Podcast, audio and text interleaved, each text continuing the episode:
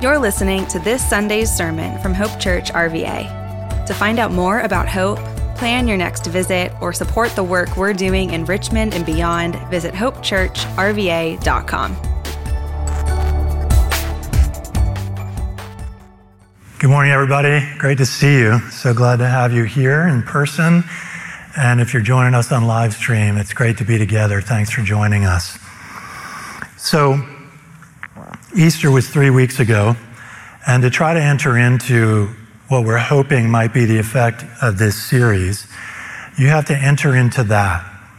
So, I want you to imagine for a moment that you are one of the disciples from the pages of the New Testament and the resurrection was three weeks ago.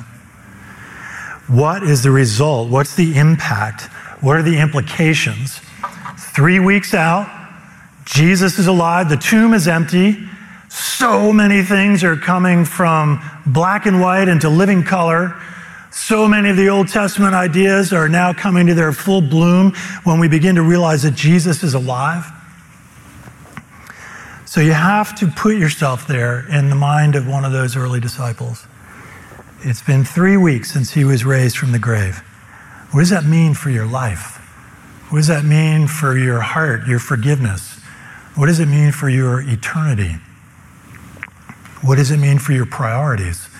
What does it mean for what's important to you? So, come back into real time. And here's the thing it's been a long time now since the resurrection happened. Since then, a lot of time has passed, but its truth has not changed, not one bit. The truth that Jesus Christ is alive and that the tomb is empty has not changed one bit, even though it's now over 2,000 years ago. So, whether you were a disciple who was in the pages of the New Testament, like a Matthew or a Peter or one of those people, or you're a disciple who's living today, even though the time has passed, the truth of the resurrection and the implications and realities of the resurrection are unchanged.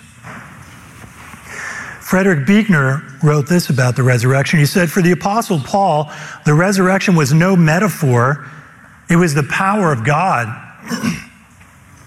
And when he spoke of Jesus as raised from the dead, he meant Jesus alive and at large in the world, not as some shimmering ideal of human goodness or the achieving power of hopeful thought, but as the very power of life itself. So, all of this stuff, this series surrounding the implications of the resurrection of Jesus, the hope is that they draw us deeper into our faith life with God. But living a life of faith in a culture of control is hard to do. We live in a culture of control. All the messages are make the right plans, you can control your life. Set yourself up properly, and you can write your script. My guess is that many of us, the older you get, the more you realize there's a whole bunch that I don't control. I might have thought I did, but I now can see that there's a whole bunch that I can't control. So we have to live with the tension, right? Well, what should I try to control? Where should I plan? The Bible calls us to a life of trusting God with so much. And that's a countercultural way to live. So if we're going to live this life of trusting God in a culture of control, we should expect to experience a lot of the torque of those two elements being in play at the same time. Okay, so I think you get it. We're using the whole phrase of the title of this sermon series, if then. If the resurrection is true, then what are the implications? What does this mean in our lives? If is a really interesting word because we use the word if and sometimes we mean since. The word if, if we use it in the traditional way, means if is on the possibility that something could be true. If it happens. If maybe this happens then. If on the possibility that it could be true. Right? But we also use the word if when we mean since that it's on the actuality of its truth. And this use of the word is really the secret code to this whole series. Because when we say, if Jesus has been resurrected, then these are the implications, we mean since Jesus has been resurrected. Let me give you an example. Okay, so let's say it's on the late ish part of an afternoon, and I get a text from my wife, Elizabeth, and she says, I'm going to stop at the grocery store on my way home. Can you think of anything that we need? So I text her back and I say, if you're going to stop at the grocery store on the way home, we need some Breyers mint chocolate chip ice cream. Right? Some of you know that's not a want, that's a need. Some of you know that. Okay. But notice she says, I'm going to stop at the grocery store on my way home. Can you think of anything we need? And I say, if you're going to stop at the store, can you get some ice cream? I used the word if, but it meant since. I said, if you're going to stop at the store, but she's going to stop at the store, but I used the word if, I could have just as well wrote, since you're going to stop at the store, can you get some ice cream? The traditional use of the word if is on the possibility, but there's also another use of the word if, and it's since, on the actuality. And that's what we're talking about behind this whole series. Okay, so context matters. When you read the Bible, knowing what's going on in that context matters a lot. So we're going to read a section from 2 Corinthians 8 in just a moment. But you need to know the context. Some of you may know this, or maybe it's new to others. The Apostle Paul wrote a bunch of letters or epistles to the churches. And there is a sub theme in many of the letters that has to do with giving or taking up a collection.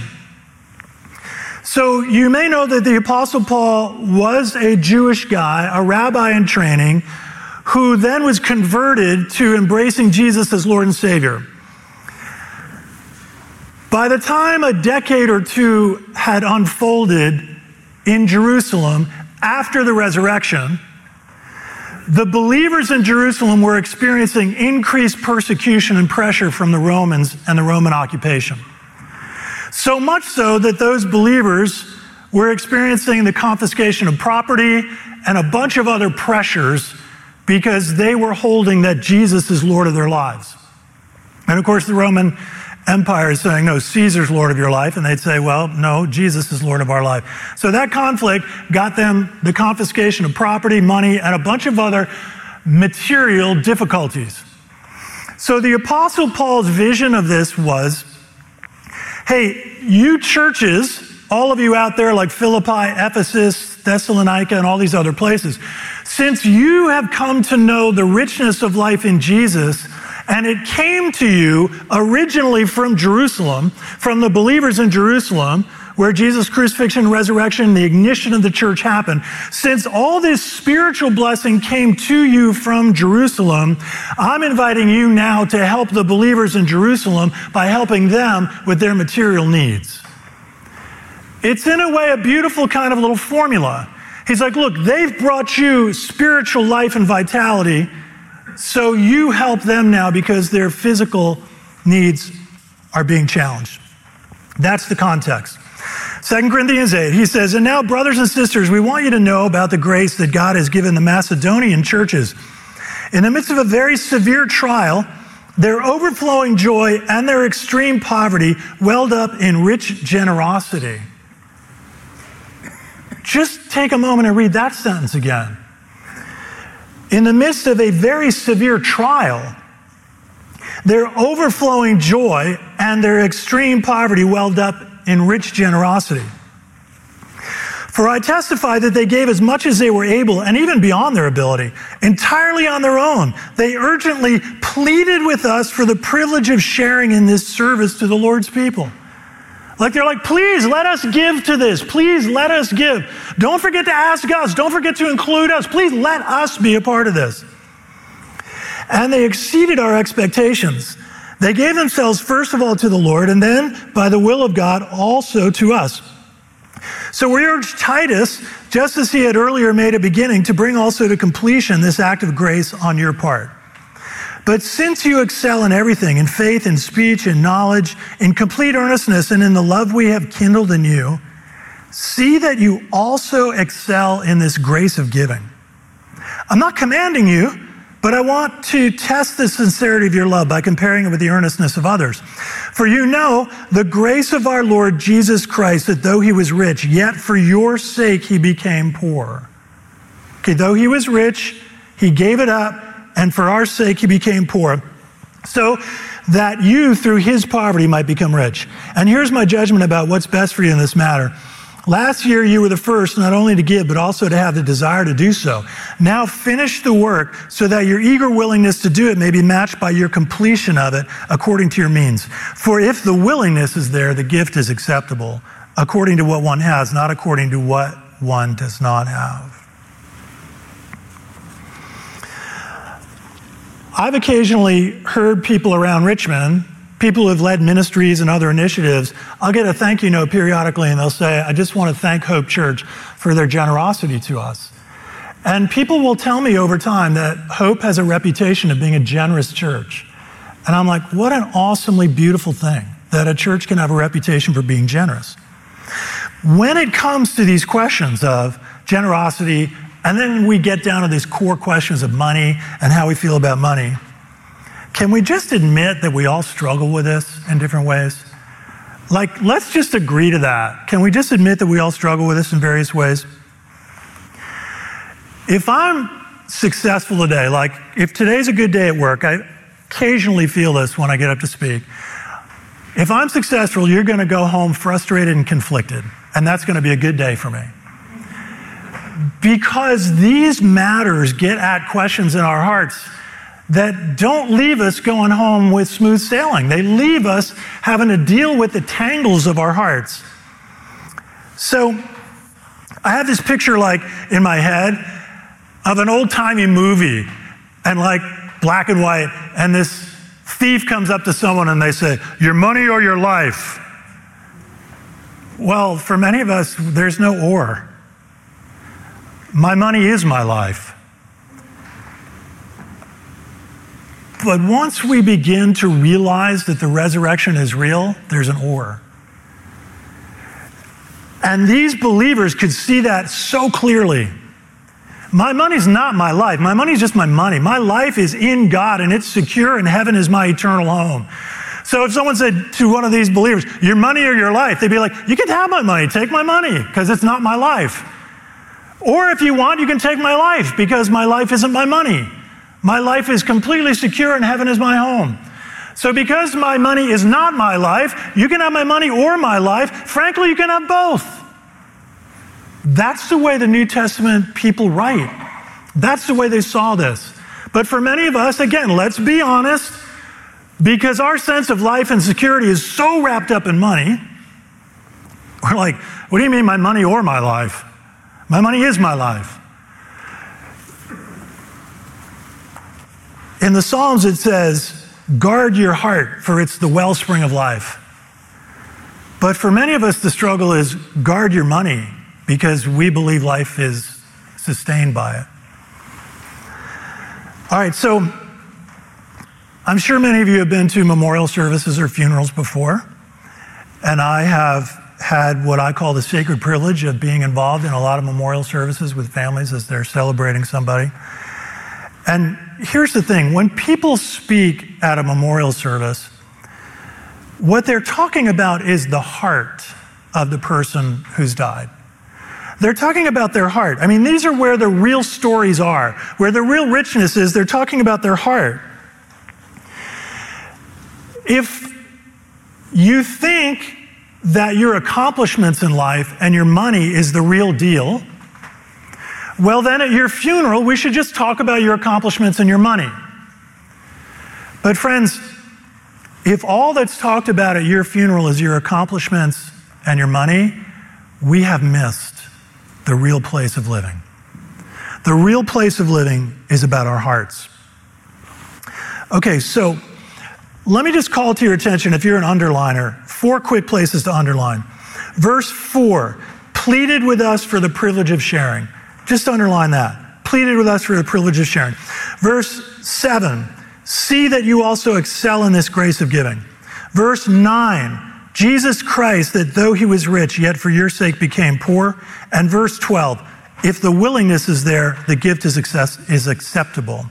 So, pleaded with us for the privilege of sharing, that's a heart matter. In other words, there's this word out there among the churches that the Jerusalem church needs help. Can you help them financially? And what we're being told is these people said, please, please, let us be a part of this. Right?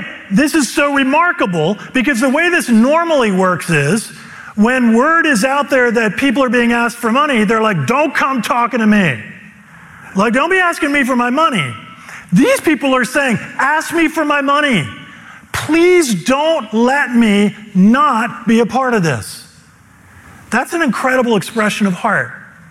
It's a heart that has come to know the richness of the gospel in deep and real ways. So this church is like, please ask us for money. If you're in and around the world of fundraising, that's really unusual. That a bunch of people would be saying, please call me, please ask me for money. But these people are doing it. Their hearts are different. Next is this little section that says, See that you excel in this grace of giving. This is a matter of skill. It's like saying, Learn to excel in this, learn to be excellent at it. Many of us have spent a lot of time in our lives trying to develop skills in a host of different things. It might be your professional skills, communication skills, sales skills, teaching skills, whatever it is. Many of us have spent a lot of time trying to improve skills in various ways. This is saying become excellent at giving. Literally, do what you need to do to get really good at this. Wow. Next one, and this is the biggie. Jesus Christ, though he was rich, yet for your sake he became poor. This is the core reveal of what's happening at the center of the gospel. Jesus, who has all power and glory in heaven, comes into the world and lives a humble human life and gives his life to us that we might have the richness of the glory of God. So, Jesus, though he was rich, for your sake, he became poor. Okay, do you know what this is? This is voluntary wealth transfer. It's voluntary wealth transfer. Jesus, who is rich, voluntarily gave up that richness to come and live a very humble human life that we who are poor might become rich and have his richness. It's voluntary wealth transfer. I know when I use the term wealth transfer that some of you get like hives, but it's voluntary wealth transfer, and this is always the issue. There are a lot of ways that wealth gets transferred. Sometimes it happens by taxation. Sometimes it happens by confiscation. Sometimes it happens through estate planning. Sometimes it happens through generous giving. There are a lot of ways it happens. But when we're talking about the generosity here, we're talking about voluntary giving because it's all about the heart. If you've been manipulated, cajoled, pressed, pressured, cornered to give, that's not what we're talking about. And frankly, even if you were invited to give and you were completely free, if you gave out of obligation, that's not what we're talking about. This is about the heart that has been so saturated with the gospel that generosity is the normal overflow. So we begin to realize that generosity is this core character trait of God. What does it say in perhaps the most well-known verse in the New Testament? John 3:16, for God so loved that he gave. I know you want the rest, but let's stop there for a minute. For God so loved that he gave. This is what God's love does. It gives. For God so loved that he gave his only son. The core element of the gospel is that love is the basis and giving is the normal action of it. In Proverbs 22, it says, The generous will themselves be blessed, for they share their food with the poor. So, if we are Christians, that means we are people who have experienced the heart of the gospel. And the heart of the gospel, therefore, becomes the heart of a Christian. You see, like the connect the dots transitive connection here. If we are Christians, then the heart of the gospel becomes our hearts. It's like 2 Corinthians 8 9. where we're told Jesus Christ, though he was rich, for our sake became poor. Said another way, an ungenerous Christian does not know the gospel. An ungenerous Christian, I don't say that finger wagging like bad person. Somehow, one way or another, the true nature of the gospel hasn't gotten its way in there in our heart. Because if the true nature of the gospel gets in there, generosity happens all by itself. It doesn't have to be manufactured. So if you're wrestling with this and I wrestle with it and you're thinking, gee whiz, I don't know that I'm really generous. I would start not by praying and asking God to help you become more generous. I would start by asking to help you understand the gospel even more fully. Because the more the gospel is in us, the more generosity comes out of us. Okay, so now a couple of really big ideas emerge. And they have everything to do with our sense of what we deserve, what we think we deserve. Do you remember in Matthew chapter 20, Jesus is teaching, if you know the parable, it's the parable of the workers in the vineyard. It's one of my favorites because it's so electrifying. The story is about day laborers. And in that day, when you were a day laborer, you'd go into the town square early in the morning, and people who needed to hire laborers for the day would come into the town square, and then they would say, Hey, I'll hire you to work for me X number of hours, X pay. Do you want the job or not? You could say no to it if you thought, you know what? I'm going to try my luck and wait around because I think a better offer may come. You could try that. Some days you might try it and a better offer doesn't come, then you're like, shoot, I missed a good opportunity. But that's the way it would work. So early in the morning, a vineyard owner comes into the town square to hire a bunch of day laborers. And the way the story is rolled out, he says to them, I would like you to work for a full day and I'll pay you X. Would you like to do it? And the people that say yes say, off we go. Those people do know that they have a good day's work ahead of them.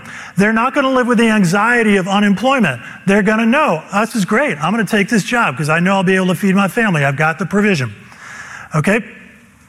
But as the story rolls out, the vineyard owner needs more laborers, so he goes back into the town square a couple hours later and he hires more laborers.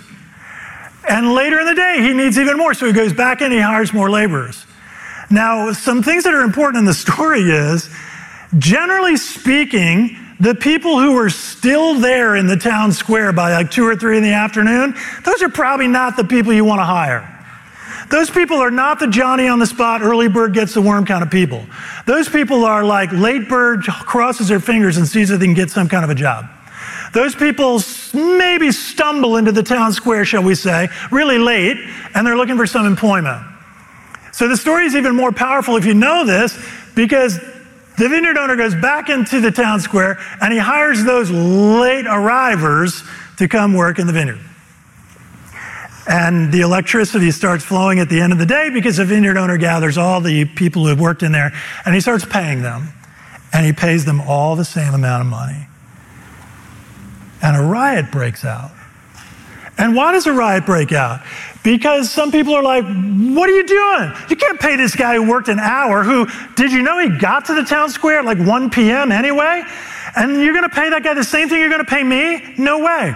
And he says to him, wait, didn't I offer you a job and what I would pay you, and I am fulfilling what I offered you?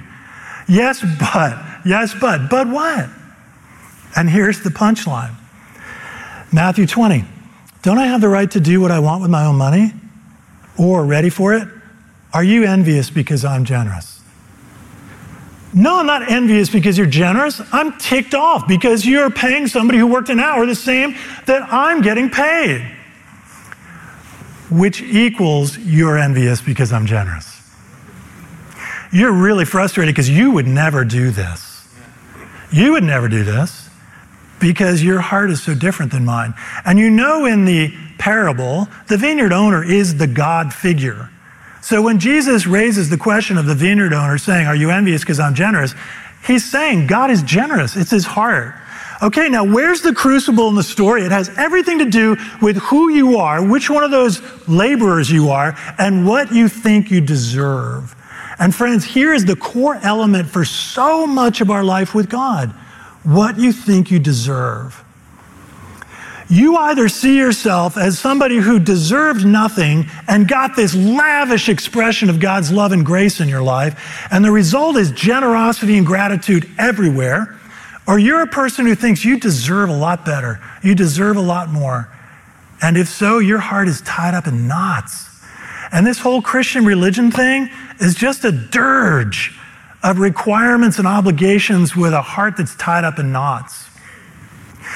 We're told about two women in the Bible, one of whom puts in two copper coins in the offering at the temple in Jerusalem, and another one who breaks a jar, an alabaster jar of perfume on Jesus. We get more pictures about people's hearts when we see these stories. The first one is Jesus and the disciples are in the temple courts and they're watching people put money in the offering. And a bunch of rich people are saying, we're putting in, let's say, $100 bills. And then this poor woman comes in and she puts in two copper coins, we're told, effectively two pennies. It gets Jesus' attention. He calls the disciples over. He's like, hey, hey, guys, look, look, look. She put in more than they did. No, she didn't. They put in like $100 bills. She put in two cents. No, no, she put in more than they did. How could that be possible? Here's how it's possible because the only thing you can give God is heart. You cannot give God money. We talk about this a lot, right? The Bible says it over and over again. God owns it all. So you can't give somebody something that they already own. All you can actually give God is your heart. The only currency that is persuasive in God's economy is the currency of our hearts.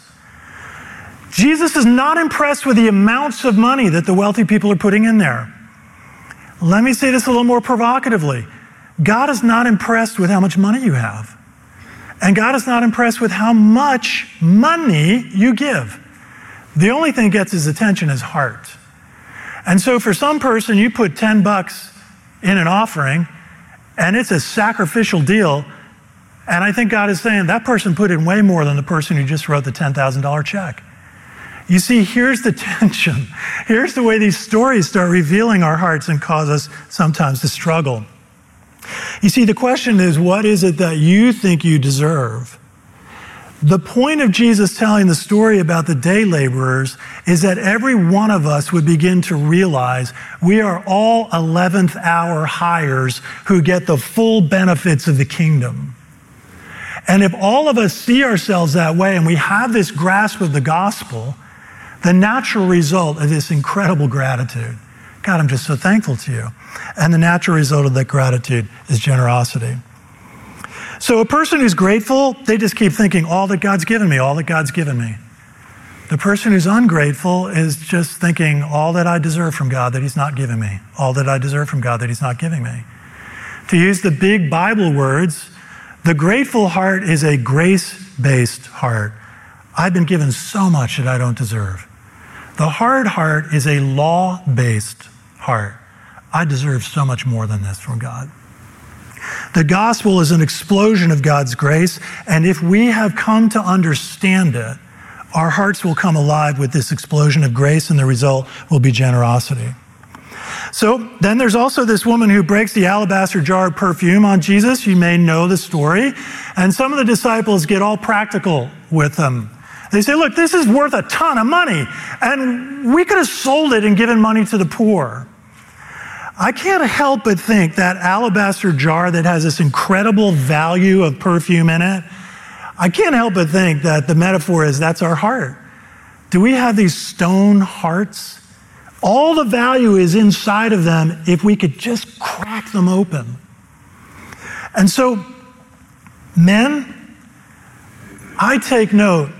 There are no stories I know of in the New Testament that elevate generosity that are about men. They're only about women. I'm serious. I take note of that. So these two women are lifted up and they give this incredible example of these generous, overflowing hearts. You see, we're all 11th hour laborers who got all the gifts of God's love when we didn't deserve it. So In Hebrews chapter 10, remember I was telling you about the believers in Jerusalem. This is a bit of a description of them, but it's very revealing. It says, Remember those earlier days after you'd received the light when you endured in a great conflict full of suffering? Sometimes you were publicly exposed to insult and persecution. At other times you stood side by side with those who were so treated. These are those believers in Jerusalem that we're talking about who were in a very difficult time. Look what it says. You suffered along with those in prison and joyfully accepted the confiscation of your property because you knew that you yourselves had better and lasting possessions.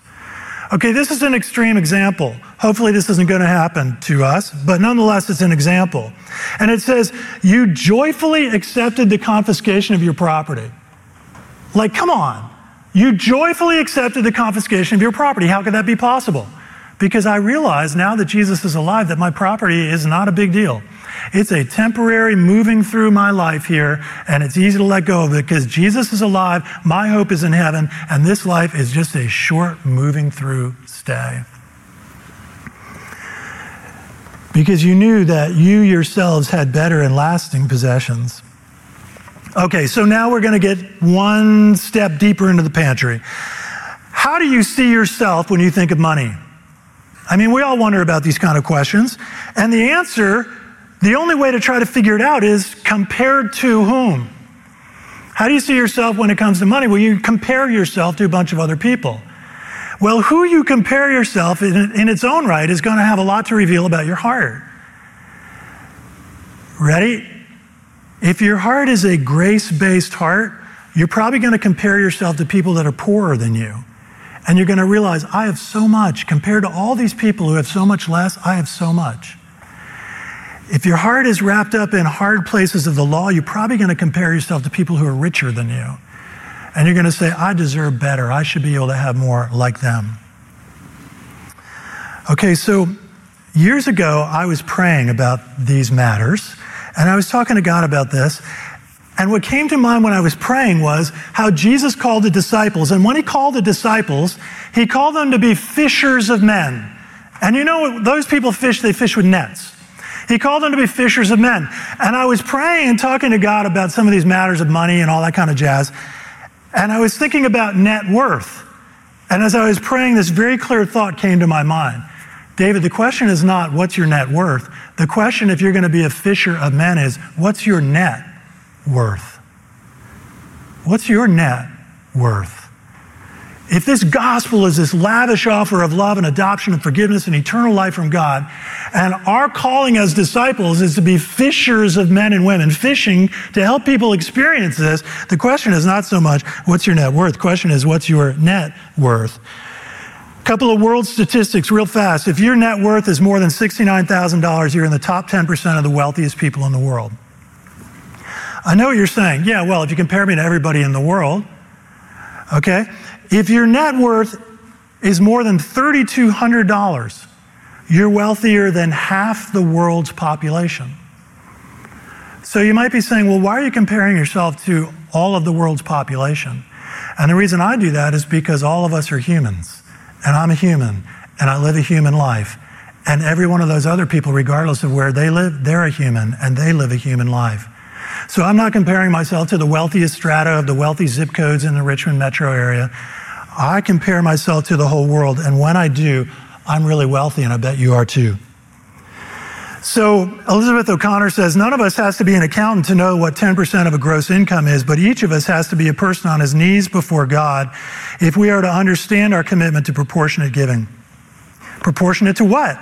Proportionate to the accumulated wealth of one's family, proportionate to one's income and the demands on it, which vary from family to family, proportionate to one's sense of security and the degree of anxiety with which one lives, proportionate to the keenness of our awareness of those who suffer, proportionate to our sense of justice and of God's ownership of all wealth, proportionate to our sense of stewardship for those who follow after us, and so on and so forth. The answer, of course, is in proportion to all of these things. You see, because this is heart work. In other words, your heart is your part. What happens is God's work. So in the Bible, this generosity is not about Puritan practicality, but it's about gospel generosity. What do I mean by Puritan practicality? You have an opportunity to give and you go through all kinds of calculations. Well, what if they don't do that? What if this? What if that? Puritan practicality is the disciples when they see this lavish overflow of love with the woman who breaks the alabaster jar of perfume in her extreme devotion to Jesus. They say, oh, You shouldn't have done that. You should have sold that. You could have given the money to the poor. Does that raise tension in you? It does in me. I think that's the point of the story. The tension it raises gets our attention. Because what Jesus says is one of the most disturbing phrases in the entire Bible the poor you will have with you always. There's some tension. Should you help the poor? Absolutely. The Bible says it all over the place help the poor. But poverty is not going to go away. That's a tension point. If poverty was going to go away, I feel like it would have been gone by now. Jesus says, The poor you will have with you always. Should you help the poor? Absolutely. And yet, this lavish outpouring of this huge value of money, they're just like, this is a waste. So, for instance, let's say somebody said, I would like to give half a million dollars to Hope Church, and I would like the church to build a sculpture of Jesus out front. Do you know how much consternation that would cause? Put that donation money to work and put a sculpture of Jesus out there. People would say, How much did that cost? Half a million bucks. We used half a million bucks to put a sculpture of Jesus out front. Do you know what could have been done with half a million bucks? Exact same kind of thing. Jesus is elevating this heart of incredible devotion to him. You see, what it reveals is that money isn't an idol. Money just reveals our idols by what we do with it. So what if we want clarity? Malachi 3:10 speaks about tithing and there's a whole bunch of places giving 10% of our money to God. Malachi 3:10 Bring the whole tithe into the storehouse that there'll be food in my house. Test me in this, says the Lord Almighty, and see if I'll not throw open the floodgates of heaven and pour out so much blessing that there will not be room enough to sh- store it. This is one of the very, very few places in the Bible where God says, You test me in it. Go ahead, test me. Test me in this. You give 10%, just test me and see if the floodgates of heaven and blessing don't pour out in your life. Test me, he says. So, in closing, maybe some practical application because the Apostle Paul says, See that you become excellent at the grace of giving. How do we become excellent at the grace of giving? The most helpful is the five P's of giving. This comes from Andy Stanley at North Point Church. The five P's are plan, make a plan for your giving. It won't happen if we don't make a plan. Secondly, set a percentage. Yes, 10% is the goal, but let's not play games hardly anybody's giving 10%. So set a percentage that is a goal. And then prioritize the giving. If we make our giving the result of our leftovers, what do we have when everything else is gone? We're not going to have any leftovers to give from our leftovers. Prioritize your giving. Make it the money that goes out first when you get paid. Set up your bill pay, set up an EFT, whatever it is. Prioritize it. Be purposeful. Really give prayerful thought to where this money is going. I would say for the cause of the gospel. And then set a progression goal. Try to increase your percentage year by year by a percent. And you can make that kind of progress as you go. Because ultimately, the question for a Christian is not, am I raising my standard of living, but am I raising my standard of giving? That's the question that this generous and overflowing heart is going to ask. Because this is the way that we live like God lives, with joy and the ability to bless other people. And it's one of the most significant ways to live a beautiful life. Let's pray. Father, we come to you today and we bring our hearts to you. Lord, our hearts have all kinds of knots tied up in them. We've got all kinds of calcified places, all kinds of places where that stone jar looks like a stone heart. And Lord, would you help us come to know the gospel so much more deeply that our hearts just get broken open with this love? And would you help us come to know you so deeply and beautifully in this gospel that your joy becomes our joy? We pray Lord, in Jesus' name. Amen.